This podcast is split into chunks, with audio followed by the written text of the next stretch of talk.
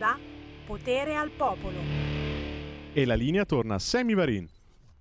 Grazie a Federico DJ Borsari dalla regia di Milano. Buon pomeriggio da Sammy Varin. Potere al popolo. Abbiamo lasciato alle spalle la musica indipendente e adesso ci colleghiamo con i vostri territori. Tra pochissimo andremo ad Empoli, in provincia di Firenze, per chiedere a un rappresentante della Lega come va da quelle parti, soprattutto come va la Malamovida.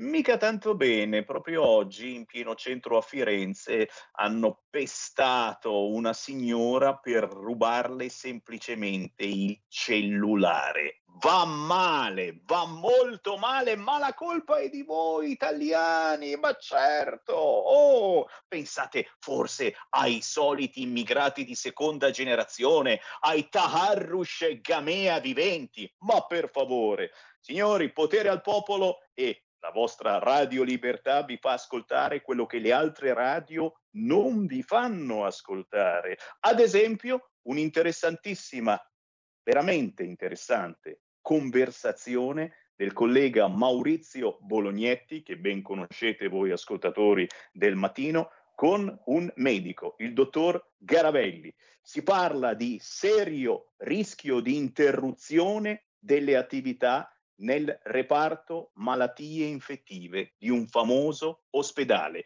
Ma qui mi fermo, trasmettiamo questa conversazione e ci risentiamo tra pochi minuti.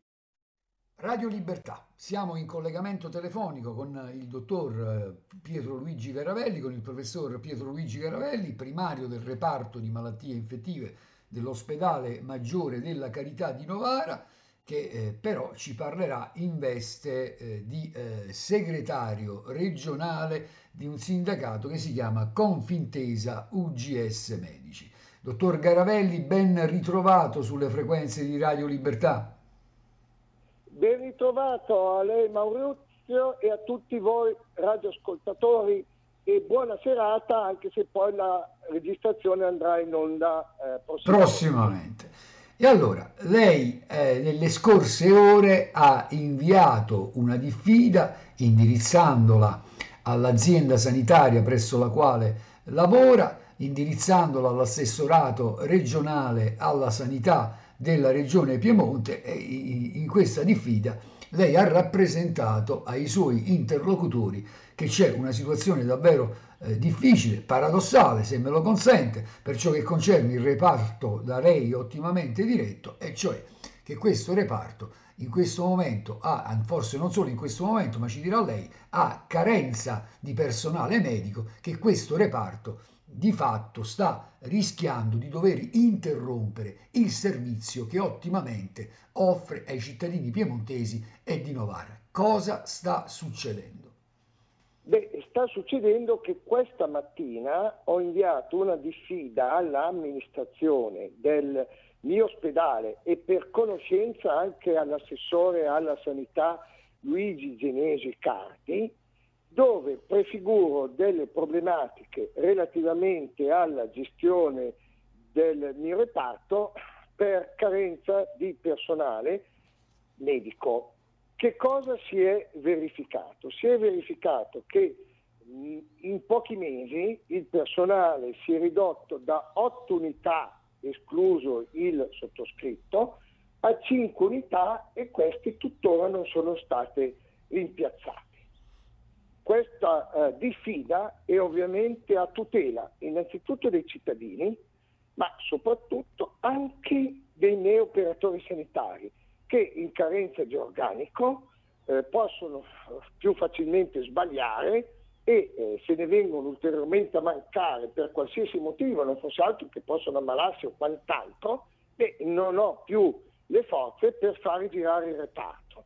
Un reparto che ha visto incrementato l'attività lavorativa, che è un reparto che somministra fra i pochi in Italia regolarmente i monoclonali e direi con grande orgoglio è un reparto di punta dell'intera regione Piemonte. Devo altrettanto dire che questa situazione di carenza di organico è una situazione che colpisce tutta la regione Piemonte, ma io devo pensare egoisticamente ai miei pazienti e al mio eh, personale. Spero che però questa diffida inviata anche all'assessore alla sanità, beh, gli suoni un po' come un campanello d'allarme che questa situazione non è solo presente a Novara, ma è ampiamente diffusa su tutto il territorio regionale, come ampiamente stigmatizzato da tutti gli altri segretari regionali dei sindacati medici. Dottor Garavelli, mm, eh, si fa un gran parlare di posti letto, noi un po' sappiamo qual è la situazione nel nostro paese, dalle Alpi alle piramidi, ma che cosa è accaduto in questi eh, ultimi lustri, in questi ultimi anni rispetto alla sanità Beh. pubblica e in particolare cosa, qual è stata l'attenzione che i governi della Repubblica hanno manifestato rispetto a una, eh, una branchia della medicina, l'infettivologia, che poi insomma ci sono dei momenti in cui torna di una certa utilità, mettiamolo in questo modo. Assolutamente. Negli ultimi dieci anni, a partire dalla riforma Balduzzi, eh, la sanità italiana è diventato il bancomat dove fare i tagli. L'infettivologia è stato uno dei settori più colpiti. Se la memoria non mi inganna, l'infettivologia italiana ha perso circa 700 letti con chiusura di reparti e riduzione di letti stessi di degenza. Mm. In Regione Piemonte sono stati depotenziati o chiusi ben quattro reparti della regione. Non bisogna quindi stupirci che quando è arrivata una patologia un po' più complessa, un po' più diffusiva, il sistema è andato pesantemente in crisi, ma in realtà è la crisi di tutta la sanità pubblica italiana, dove le malattie infettive sono una delle tante nefandezze compiute, ma è tutta la sanità pubblica che ne ha pesantemente risentito. Possiamo azzardare un'ipotesi magari, eh, qualcuno è morto anche grazie a causa di queste carenze, oltre poi ad altre considerazioni che vorremmo fare, che potremmo fare, ma sulle quali non voglio scendere in questo momento. Eh, raffronto tra il Servizio Sanitario Nazionale Italiano e altri grandi eh, paesi, grandi potenze industriali anche dell'Unione Europea. Beh, eh, sostanzialmente prendiamo il colosso Germania. La Germania ha il doppio dei posti letto ospedalieri rispetto all'Italia, ovviamente prendendo in considerazione il parametro per 100.000 abitanti.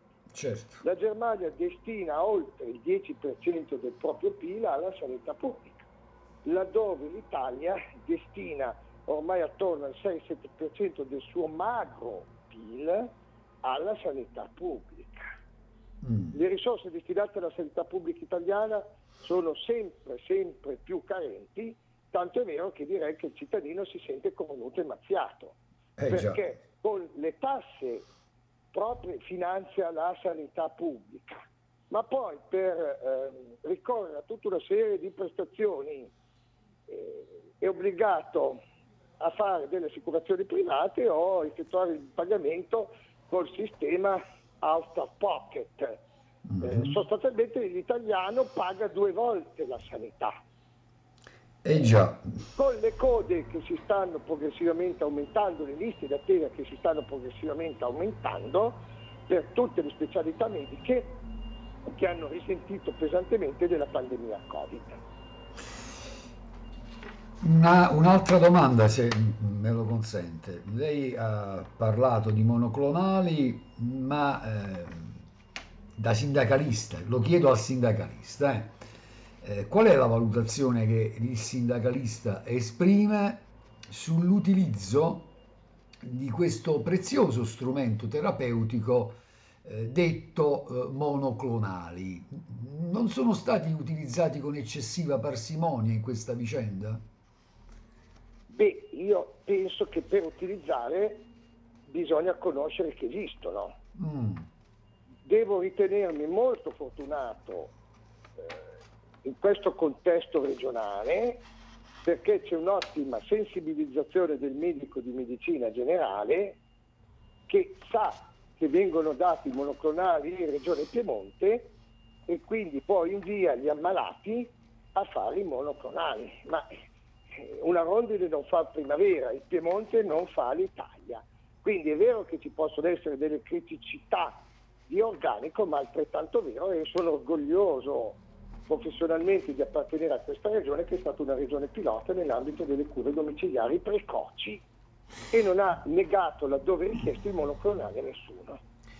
Però è anche vero che eh, insomma il nostro Stato, il nostro Ministero della Sanità non è che abbia investito moltissimo sui monoclonali, eh, forse anche dalle sue parti a un certo punto eh, questo strumento terapeutico è venuto a mancare proprio perché eh, non ce n'erano più, o sbaglio?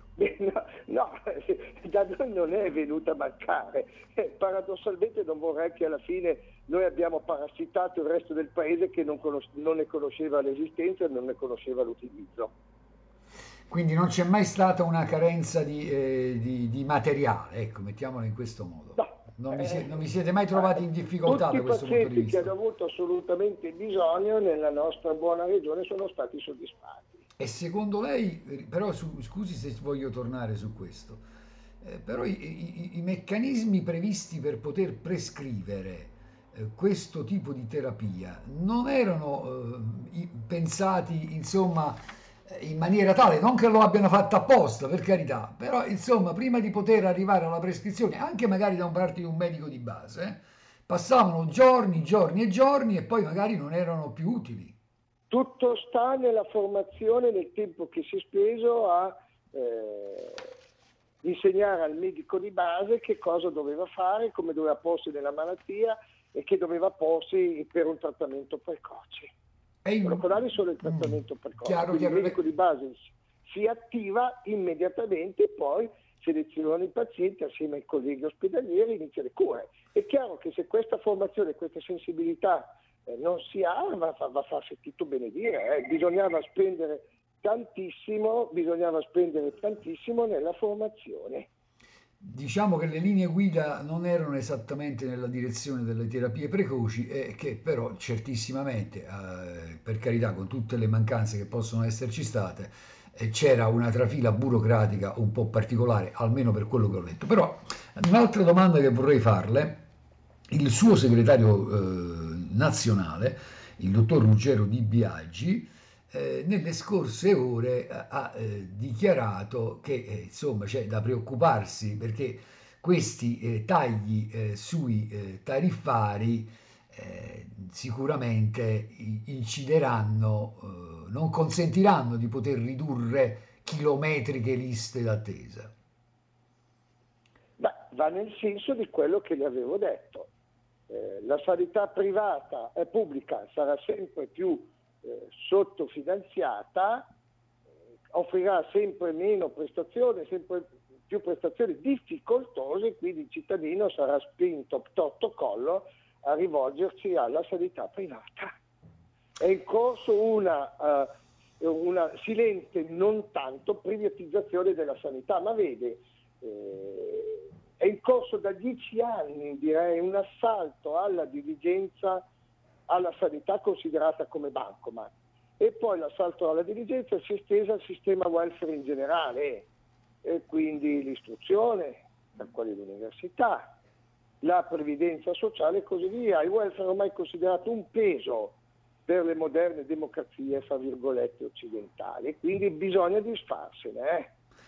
Eh, non è cosa buona, almeno dal mio punto di vista, immagino per quel che sta dicendo nemmeno dal suo, dovremmo forse rispolverare due paroline che nessuno vuole più pronunciare e sono queste due parole, giustizia sociale. Se lei dovesse rivolgere un appello ai, al governo eh, attuale, magari a quello futuro, che cosa, cosa chiederebbe?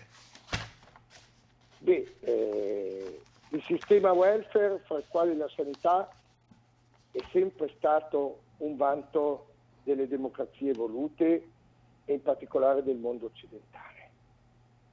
Non rottamiamolo. Se ci sono fa- da fare dei risparmi di spesa o da recuperare dei soldi con, eh, con la lotta all'evasione fiscale, lavoriamoli sopra. ma non buttiamo al macero una fetta importante della nostra civiltà, perché poi una volta che le cose si perdono non vengono più recuperate. Quando eh, erano iniziati con la riforma Balduzzi tagli alla sanità, eh, ci eravamo detti, beh, gli ospedali, i reparti i letti chiusi non saranno più recuperati, è vero, non sono stati più recuperati. Quando si intraprende una via in un certo senso non si torna più indietro. E quindi fino a quando siamo in tempo è un appello più che a una politica che sa sempre meno rispondere alle istanze dei cittadini, ai cittadini stessi. Abbiamo un bene prezioso, tuteliamolo noi cittadini se la classe politica attuale non è in grado di tutelarlo. Chiarissimo. E allora a me non resta che ringraziarla. Grazie al dottor Pietro Luigi Garavelli, primario dell'ospedale eh, maggiore della Carità di Novara, eh, che ci ha parlato in veste di segretario regionale del sindacato Confinte- Confintesa UGS Medici. Dottor Garavelli, grazie. Grazie a lei Maurizio e grazie a voi radioascoltatori per la pazienza che avrete di sentirmi. Segui la Lega è una trasmissione realizzata in convenzione con La Lega per Salvini Premier.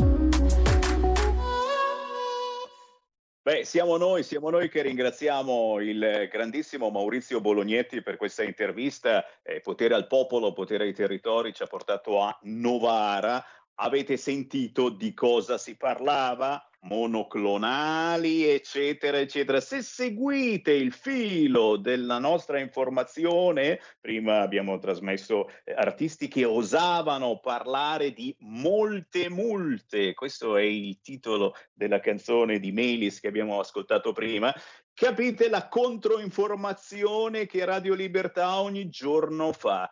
Proprio perché vi dovete formare una idea e la verità, come diciamo spesso, forse sta nel mezzo. 0266203529, io ricordo subito a proposito di una polemica è tirata fuori eh, dall'Ampi e beh questa sera alle 20.20 20 c'è Rossano Sasso, sottosegretario all'istruzione deputato della Lega sulla polemica ieri eh, nel giorno del ricordo delle foibe, ti immagini se Lanci non tirava fuori i fascisti, Ampi scusate, Ampi non tirava fuori i, fasci, i fascisti eh, considerando un genocidio di serie B le foibe e poi è chiaro che qualcuno ci è andato anche a fare la pipì, è chiaro, è chiaro. Tra poco un ospite che abbiamo già in diretta, ma ci sono due telefonate intanto in attesa e le passiamo volentieri. Pronto? Varin? Ciao, Ciao sono Giorgio da Ravenna. Senti? Sì? Pronto? Pronto? Varin? Eh, andiamo avanti tutto il giorno?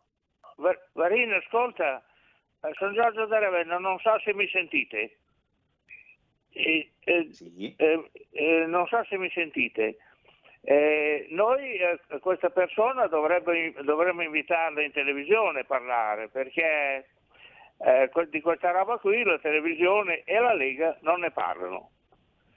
E di questa roba Beh, qui si vede che tu ci ascolti, che ci 24 ascolti per non 5 ne parla minuti mai. perché ne parliamo quotidianamente e, e devo dire che anche la Lega chiusi. ne ha parlato in fior di convegni al Senato. Grazie a questo ascoltatore, ce n'è un altro forse in coda, sentiamolo. Pronto? Ciao Sammy, sono Marco da Mantova, sarò veloce perché hai, l'ascolta- hai- hai il, hai il- qualcuno lì. Ieri pomeriggio ero con mia moglie in macchina, siamo andati a far benzina, mia moglie è una che si intromette nei discorsi, c'erano i due benzinari che parlavano di dittatura. Mia moglie si è messa, guardate che non ci stiamo andando, ci siamo già, ci siamo già dentro. Uno dei due gli fa, signora le racconto una cosa, l'ultima manifestazione che abbiamo fatto con il nostro sindacato di categoria a Roma, c'erano più Digos che noi, e quelli del sindacato ci hanno detto cercate di non scaldarvi troppo perché questi ci hanno già detto che sono pronti a, man- a manganellare. L'altra cosa è questa, noi stiamo ass- assistendo ad un collaudo perché la situazione del Green Pass che ci hanno praticamente eh, costretto ad avere, praticamente è un collaudo attraverso il quale il governo ha visto quanta sia la volontà degli italiani di reagire ad un sopruso, io almeno lo considero così. Siccome gli italiani il, il Green Pass ormai lo mostrano come un biglietto da visita, il governo presumo che abbia vinto. O la gente si mobilita e in fretta e naturalmente anche il nostro partito, oppure io credo che di questa roba qui non ce ne libereremo più, perché verrà applicata ad altri aspetti della nostra vita, il primo dei quali magari il sogno green, ok? Auto e case sostenibili dal punto di vista ambientale. Comunque ne parleremo un'altra volta. Ti saluto, ciao. Grazie, no? ne parliamo e come eh, di questo sogno green che sarà a pagamento a suon di multe. E intanto però eh, questa notte Matteo Salvini ha dichiarato che lo stato di emergenza non va rinnovato, il Green Pass va superato. Ieri il governo è andato sotto grazie ai nostri due parlamentari, Briziarelli e Augussori, che hanno fatto votare emendamenti importantissimi. Avremo modo certamente di parlarne in questa giornata. Intanto eccolo lì in radiovisione, il capogruppo della Lega in Consiglio Comunale ad Empoli. Siamo nella città metropolitana di Firenze. Andrea Picchielli. Buon pomeriggio Sammy, buon pomeriggio a tutti gli ascoltatori e anche a chi ci segue in radiovisione. Grazie, grazie e un saluto a tutti voi che magari ci guardate per la prima volta sul canale 740 e sul 252 per chi ha una nuova TV, appaiono anche i nostri faccioni. Beh, potere ai territori, non posso non chiederti eh, come sta andando nella tua zona, essendo eh, comune della città metropolitana di Firenze, ho subito visto che a Firenze la movida quella pericolosa, la mala movida ha fatto un'altra vittima, una signora che è stata presa a pugni per rubarle il cellulare e veramente, vergognosamente queste notizie le devi andare a cercare con lanternino perché poi non le danno, soprattutto in certi comuni, guarda caso, amministrati dal PD. Eh, Malamovida, avete la fortuna ad Empoli di essere forse un po' più tranquilli. Qui nelle grandi città va sempre peggio. Purtroppo, Sammy, questo non è il primo episodio che c'è stato a Firenze negli ultimi giorni. Anche la settimana scorsa una signora che si stava recando al lavoro la mattina è stata aggredita pugni in faccia da un immigrato, tra l'altro irregolare, che aveva già un decreto di espulsione a suo carico eh, per eh, la picchiata in faccia, per rubarle un telefono, un cellulare eh, fortunatamente è stato, è stato, preso, però il problema della sicurezza a Firenze, anche nel centro storico, purtroppo è molto sentito. Molto sentito. Empoli ovviamente è una città con dimensioni più piccole, abbiamo quasi 50.000 abitanti, quindi magari i problemi non sono così um, sentiti e così marcati come a Firenze, però anche noi, diciamo, nel nostro piccolo, purtroppo, specialmente in certe zone, anche ad esempio in zona stazione, il problema della sicurezza è un problema che esiste, cui l'amministrazione fa finta di non vedere, come Lega ci siamo battuti anche per un incremento della videosorveglianza che grazie anche alla Lega con, quando Matteo Salvini era ministro dell'interno è stato fatto un bando dal Ministero dell'interno per implementare gli impianti di videosorveglianza dei comuni e quindi il comune di Empoli, devo dire qui bravo il sindaco almeno su questo, a cogliere l'occasione per ampliare la videosorveglianza. Poi come Lega ovviamente eh, siamo sempre attenti perché le forze dell'ordine sono sotto organico organico, sia polizia, sia carabinieri, ma anche la polizia municipale. Da noi c'è la polizia dell'Unione dei Comuni in Polese Valdelsa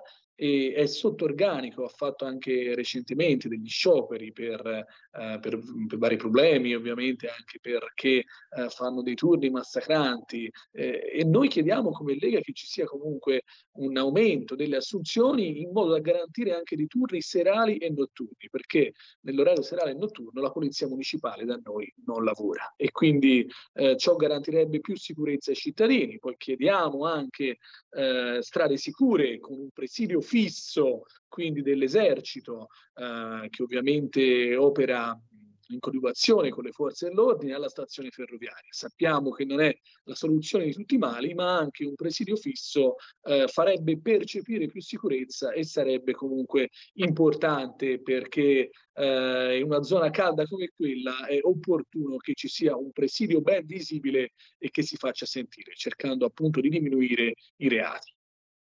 Tranquillo, tranquillo, tanto c'è la Lamorgese che è più attiva che mai. A proposito di Empoli, eh, voi avete rappresentato nel bene o nel male la primissima cartina di tornasole per i rapporti eh, con Fratelli d'Italia, è un qualcosa che adesso sta succedendo e si sta aggiustando anche a livello nazionale. Ora eh, lo sappiamo tutti, è in una redefinizione del centrodestra o del destra centro. Eh, nel tuo piccolo ad Empoli, come pensi che si riesca eh, ad aggiustare eh, questa situazione eh, con la Meloni, con gli amici di Fratelli d'Italia, su cui andiamo d'accordo veramente su tante cose, ma troppo spesso, troppo spesso, ad esempio sul fronte Presidente della Repubblica, non vi tiro fuori l'autonomia, eccetera, sono robe forse che andrebbero messe nero su bianco. Picchielli. Sì, certo, Sammy, effettivamente in Fratelli d'Italia siamo due partiti diversi anche con idee e due storie profondamente diverse, però c'è da dire che eh, da parte di Matteo Salvini la, l'elezione del Presidente della Repubblica lo dimostra, c'è sempre stata la volontà di tenere la coalizione unita, eh, questo viene dimostrato anche a livello regionale, governiamo tante regioni insieme, Lombardia, Veneto, ma mi viene in mente ad esempio la regione Veneto dove Fratelli d'Italia è stato il primo oppositore per l'autonomia, quindi per il raggiungimento di uno dei cavalli di battaglia della, della, Lega. Quindi in una coalizione le regole devono essere ben definite, ben chiare. Eh, tu citavi l'elezione del Presidente della Repubblica, la Lega ha dimostrato con tutti i suoi grandi elettori di essere un partito compatto. Eh, anche in quell'occasione la Lega e Salvini hanno eh, dimostrato di non volere solo, non volere l'interesse del, del, partito, altrimenti magari avremmo tirato fuori un nome, un nome leghista, visto che comunque la Lega aveva tantissimi candidati di livello. Invece Matteo Salvini eh, ha portato avanti dei nomi fatti da altri partiti di centrodestra della coalizione che poi sono stati bruciati dagli alleati, sia da Fratelli d'Italia ma anche al centro. E quindi c'è da capire che magari altri invece che pensare agli interessi degli italiani e dell'Italia in questo momento hanno pensato invece all'interesse proprio o del proprio partito, cosa invece che la Lega non ha fatto. In un momento ovviamente come questo, in cui c'è il PNRR, c'è una crisi energetica, che eh, ricordo anche su questo la Lega è stata la prima, Gian Matteo Salvini a dicembre parlava dell'importanza di intervenire per bloccare i rincari, eh, i rincari energetici che stanno eh, uccidendo le nostre imprese, perché a volte conviene veramente più restare chiusi piuttosto che fare impresa visti questi prezzi e che sono eh, veramente pesanti per i portafogli di tutte le famiglie. E quindi in un momento come questo avere instabilità e potrarsi di incertezza, un'instabilità politica eh, non ci, ce lo potevamo permettere quindi Matteo Salvini e la Lega eh, si sono distinti ancora una volta quella responsabilità. Mattarella ovviamente non era il nostro candidato, però per portare avanti, ripeto, il PNRR, per portare avanti anche provvedimenti importanti eh, per ehm, calmierare questi prezzi che sono andati alle stelle dell'energia, eh, la Lega si è mossa in questo modo. Quindi un senso di responsabilità che ci contraddistingue, penso sia a livello nazionale, a livello regionale, ma anche a livello locale. Tu dicevi da noi, eh, da noi purtroppo abbiamo, sì, abbiamo, ci siamo candidati insieme con Fratelli d'Italia appoggiando lo stesso candidato sindaco e poi una volta eletti, una volta entrati in consiglio, Fratelli d'Italia a volte ha fatto più opposizione verso la Lega che verso eh, la maggioranza di centrosinistra, quindi questo fa, fa, comunque pensare. Devo dire che al momento abbiamo dei buoni rapporti, però è fondamentale avere delle regole chiare, perché alleati sì, però non solo quando fa comodo. La Lega ha sempre dimostrato responsabilità, quindi mi auguro che anche dai nostri alleati ci sia, ci sia lo stesso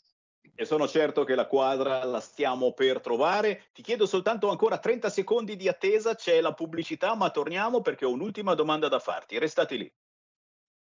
Un nuovo modo per sostenere la tua radio. Visita radiolibertà.net. Ti basta un clic e potrai versare il tuo contributo volontario direttamente online. Potrai donare con ogni tipo di carta di credito, anche prepagata. Ti aspettiamo online su radiolibertà.net. Sostieni la tua radio con il tuo contributo volontario. Radio Libertà. La tua radio. Diamo voce alla nostra gente.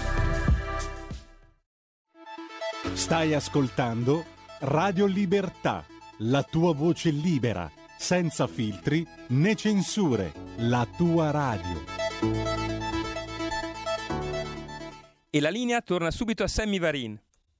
Potere al popolo, potere ai territori. Nel nostro viaggio quotidiano in tutta Italia siamo oggi ad Empoli, comune della città metropolitana di Firenze, con il capogruppo della Lega in Consiglio Comunale ad Empoli, Andrea Picchielli. E un'ultima segnalazione a proposito della necessità di fare squadra, la volevo fare già, eh, perché la squadra eh, bisogna cercarla di fare a volte, lo vediamo a livello nazionale, anche a livello locale tra maggioranza e opposizione e non sempre questo è possibile. Beh, a un passo dalla fase finale, Vinci la sede del famosissimo Museo Vinciano, che io conosco bene ragazzi, perché se centrate e vi mettete le audiocuffie, la voce narrante che parla delle macchine di Leonardo da Vinci, indovinate un po' di chi è? È la mia. Beh, signori, eh, Vinci purtroppo non sarà la capitale della cultura nel 2024.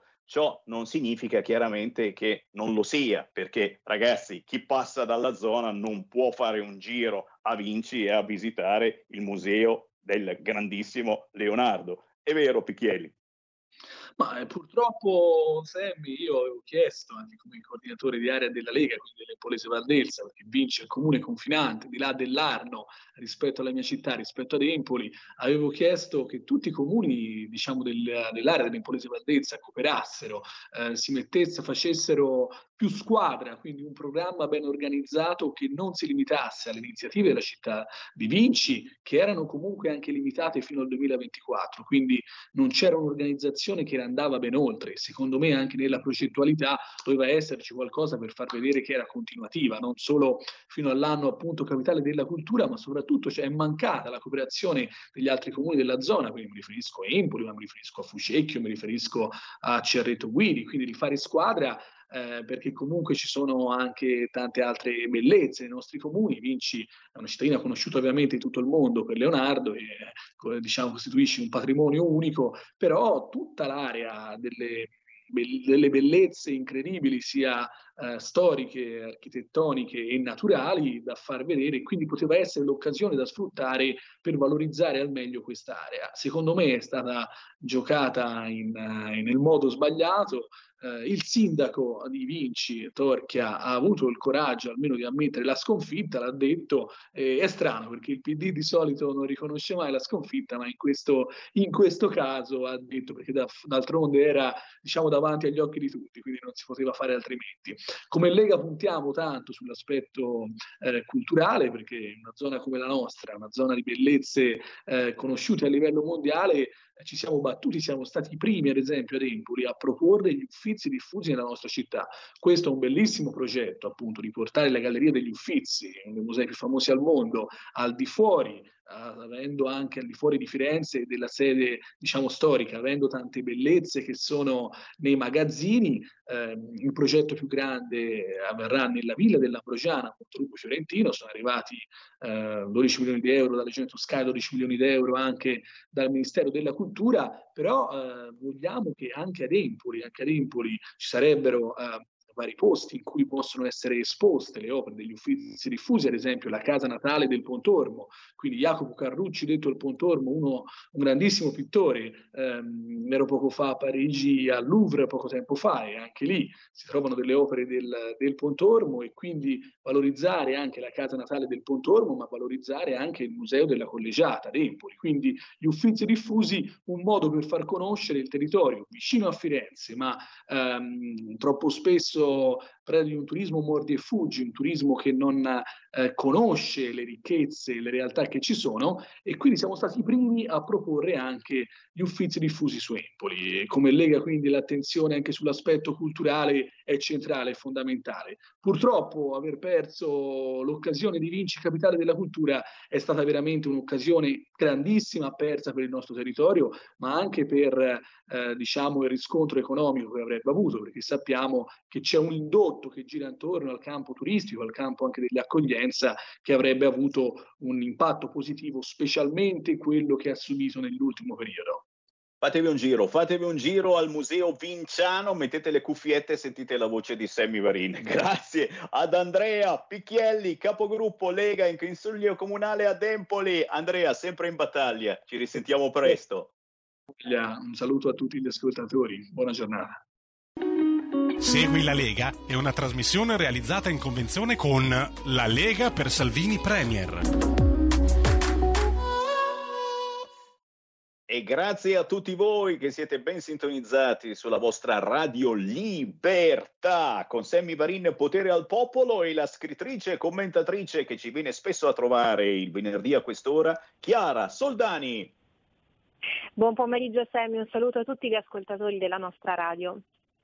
Quella. E allora si parte subito nel vivo ricordo delle foibe, l'AMPI che permette che si parli di foibe. Oh, grazie AMPI, anche se le considera un genocidio di serie B e che usa perfino gli ebrei per sminuire il dramma delle foibe. Partiamo da questo, ma vedo nel tuo programma anche eh, Covid, certamente tutto il mondo allenta le restrizioni, noi le aumentiamo togliendo le mascherine all'aperto, ma in inserendo, lo ricordiamo, dal 15 l'obbligo di vaccino per lavorare. Oh, oh! E poi virologi cialtroni alzi la mano chi non ha mai provato il dubbio almeno una volta che non siano davvero cialtroni. E infine lo stalkeraggio, lo stalkeraggio di Salvini, già che finalmente ha fatto tornare eh, veramente sulla bocca di tutti il problema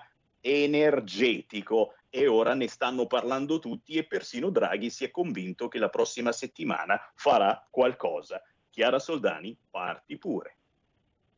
Grazie Semi, sì assolutamente anche l'anno scorso abbiamo ricordato ovviamente le vittime delle foibe e come appunto scrivevo non dobbiamo ricordarcene soltanto il 10 febbraio, è chiaro che eh, sia una data simbolica eh, ma la memoria dobbiamo tenerla sempre viva e soprattutto onorarla cosa che ovviamente neppure di fronte ai morti, neppure di fronte a una giornata di raccoglimento fanno gli esponenti del PD, ma soprattutto i loro seguaci, perché ha fatto anche veramente scalpore il tweet di commemorazione, in realtà molto scarno, eh, di Letta appunto sul suo profilo Twitter che è stato inondato di insulti eh, proprio dagli elettori del PD perché sostengono che lui insomma eh, non porti avanti eh, messaggi di sinistra perché giustamente commemorare le vittime delle foibe è quasi come dire un inno eh, nazifascista secondo queste persone completamente squilibrate che evidentemente negano la storia perché sappiamo quante versioni, quante rivisitazioni purtroppo colpiscono ancora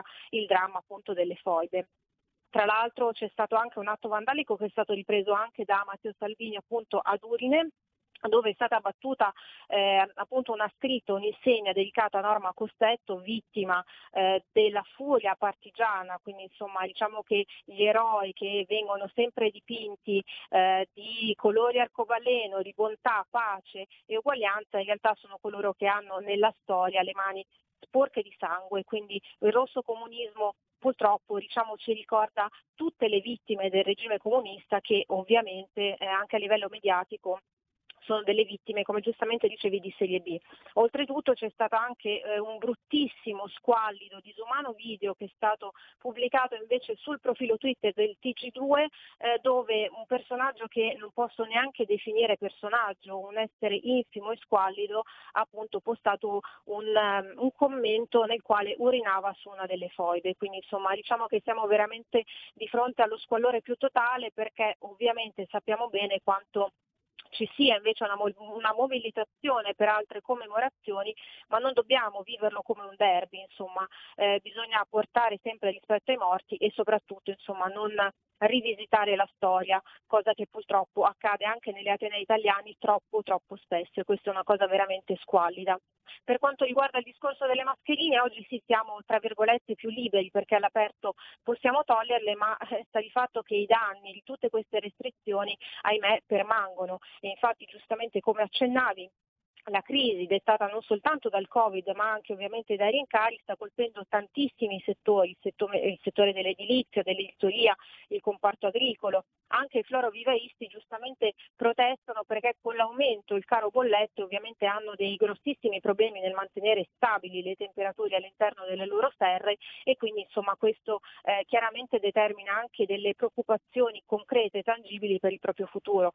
Il settore turistico ovviamente sempre fortemente penalizzato e ci sono anche eh, delle preoccupazioni molto molto importanti anche del settore auto, quindi insomma effettivamente eh, mentre la sinistra parla comunque di un'economia italiana in assoluta ripresa, basti pensare a tutte le proteste che ci sono da parte eh, appunto del popolo, del popolo lavoratore che sa benissimo che cosa significhi convivere con questa situazione tragica e ci sono anche tanti imprenditori, ne sentivo ieri uno che purtroppo si sono dovuti reinventare per esempio rider perché hanno dovuto chiudere le proprie attività i propri locali. Quindi eh, mi piacerebbe insomma che ci fosse molta più attenzione e più che attenzione proprio delle azioni concrete per cercare di arginare questi danni, anche se purtroppo, caro Sammy, i danni, i danni più gravi, diciamo, irrecuperabili, irrimediabili, purtroppo sono già stati abbondantemente fatti.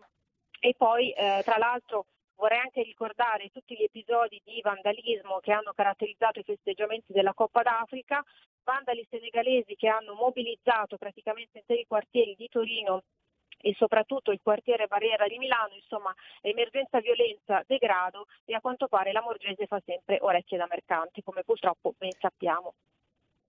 Peggio, dalla colpa a noi italiani, ne stiamo parlando quotidianamente soltanto su questi canali, perché sulle altre frequenze no, no, no, viva la Morgese e nessun problema, la mala movida, oh, non succede nulla.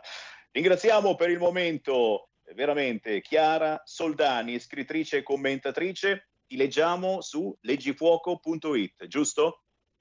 Assolutamente sì, Sammy, grazie sempre a voi per l'attenzione e sempre complimenti per il vostro lavoro.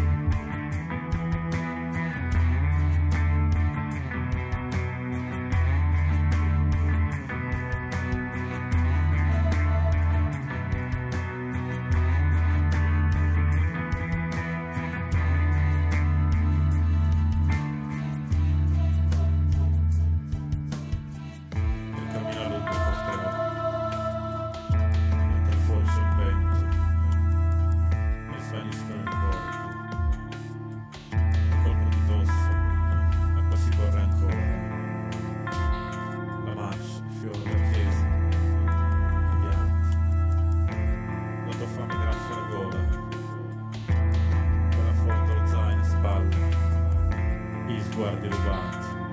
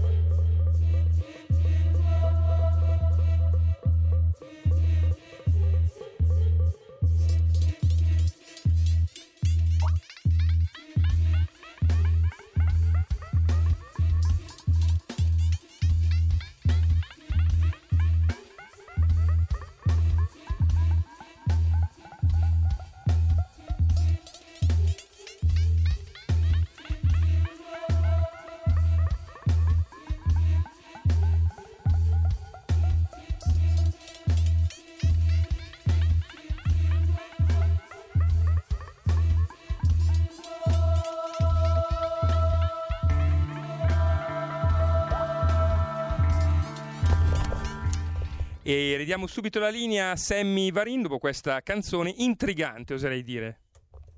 Grazie, grazie, grazie. Beh, certamente noi mandiamo soltanto musica intrigante, in questo caso con il gruppo Mammut nel caos, psichedelia pura, musica sperimentale per creare immagini. Oh, io sentendo questo pezzo intitolato prove tecniche di nuoto, veramente ho creato immagini. Cercatelo su YouTube, prove tecniche di nuoto, mammut nel caos. Ma torniamo alla nostra realtà di quotidiana controinformazione ed eccolo in radiovisione già da informazionecattolica.it il collega Giuseppe Brienza. Ciao Giuseppe.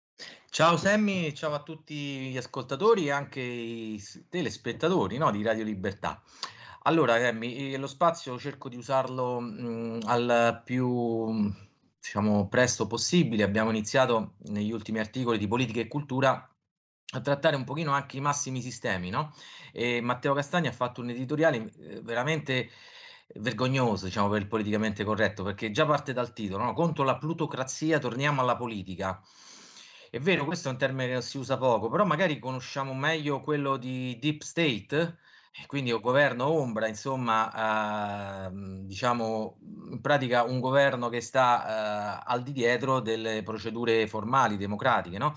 E Matteo Castagna in effetti eh, diciamo ci spiega un po' il Mattarella bis, che cosa ha, ha significato o può significare, insomma, la ciliegina sulla torta di questa avanzata del deep state in danno alla politica. Ecco, però diciamo che questo diciamo, declino della politica mhmm, un, per fortuna non è un, un, processo così lineare e tutto in discesa, perché eh, ad esempio eh, le ultimissime e recenti battute di arresto no, del Deep State, se vogliamo, sono stati eh, i due emendamenti che la Lega ieri ha eh, imposto al governo, de, diciamo, al governo dei migliori, no?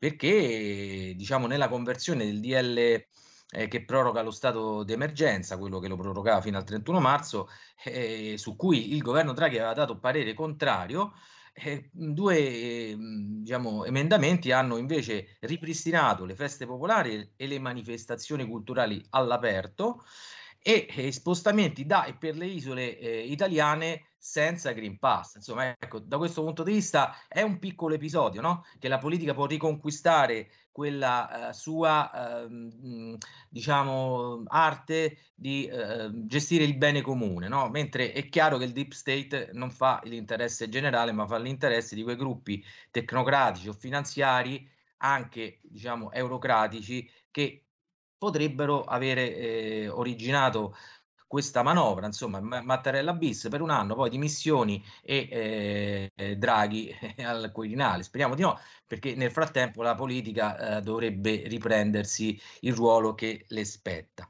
Ecco, poi eh, fra gli articoli più recenti, diciamo, di Informazione Cattolica, tra gli, gli aspetti in cui la politica deve riconquistare il suo ruolo è c'è quello della mhmm, giustizia, no? della magistratura.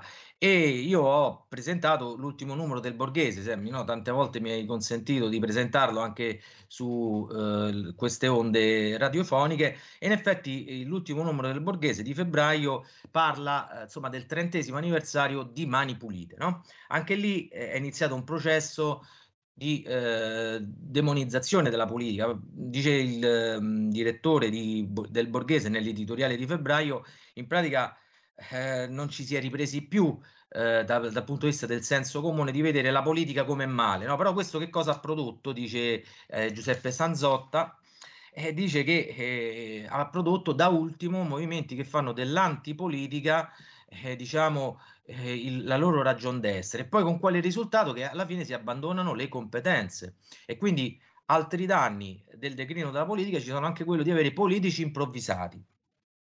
E dice giustamente Sanzotta che la vicenda Palamara dovrebbe aprire gli occhi anche a chi ostinatamente ha voluto tenerli chiusi in questi 30 anni. Ecco, io poi faccio uno spot, se mi permetti, sull'ultimo libro di libro intervista no, di Alessandro Sallusti all'ex magistrato Luca Palamara, è uscito proprio l'8 febbraio, Lobby e Logge. le cupole occulte che controllano e divorano l'Italia. Un altro libro eh, dopo Il Sistema che ha quasi raggiunto 300.000 copie vendute. Ecco, però ecco, il nostro popolo che è sveglio da questo punto di vista, però deve cercare ecco, di trovare dei interlocutori politici mh, che, come dicevi anche prima, in trasmissione sappiano eh, trovare la quadra, no? e soprattutto deve vincere questa neutralizzazione, questo stato di eh, disincanto che ha, porta la tecnocrazia il deep state a sopravanzare alla politica.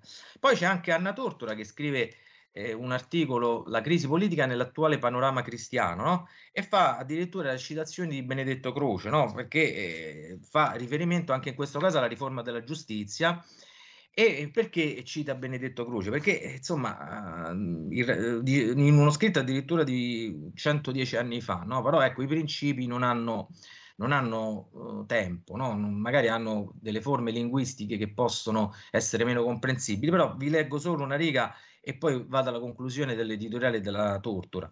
Il rapporto tra i programmi, diciamo, politici e la fede morale come dice Benedetto Croce, è che questa, cioè la fede morale, cioè la morale sociale, precede quelli e li genera.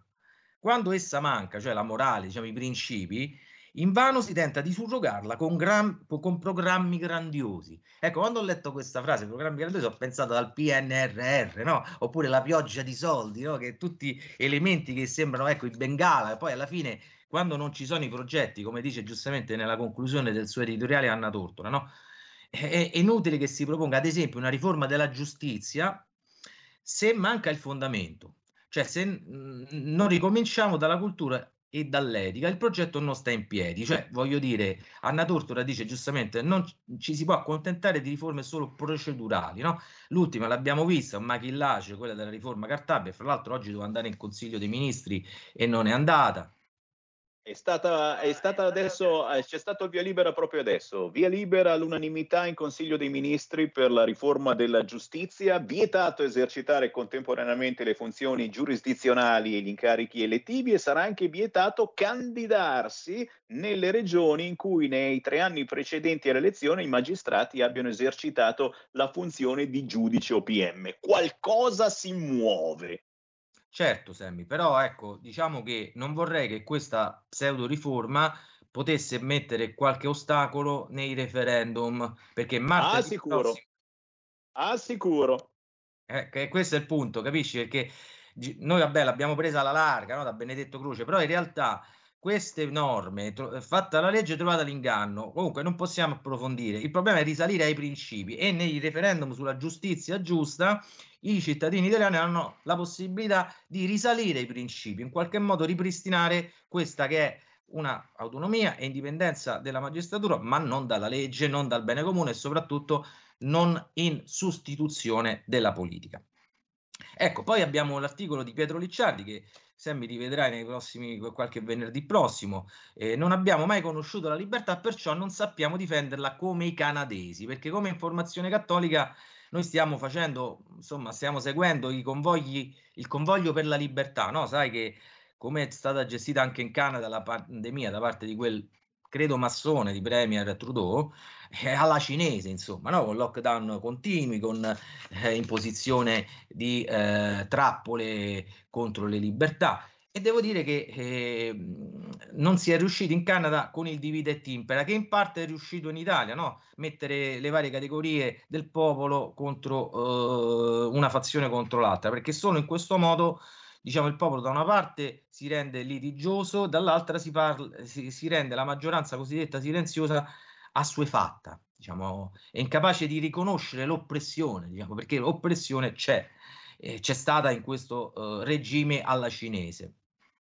Me, diciamo in Canada eh, i camionisti no, che si stanno battendo contro il Green Pass hanno paralizzato da quasi due settimane la capitale hanno addirittura costretto il Premier a rifugiarsi in una località e si parla che nei prossimi giorni un convoglio per la libertà, signori, non l'abbiamo sentito, Sam, io ti consiglio se puoi in qualche rassegna stampa di vedere la fonte, sta partendo probabilmente un convoglio per la libertà, quindi un movimento contro il Green Pass dalla California e potrebbe da quanto le informative che trapelano dai siti eh, americani, diciamo alternativi, potrebbe mettere in pericolo il discorso sull'unione del presidente Biden come ha paralizzato Ottawa, vediamo se riuscirà a eh, raggiungere anche Washington.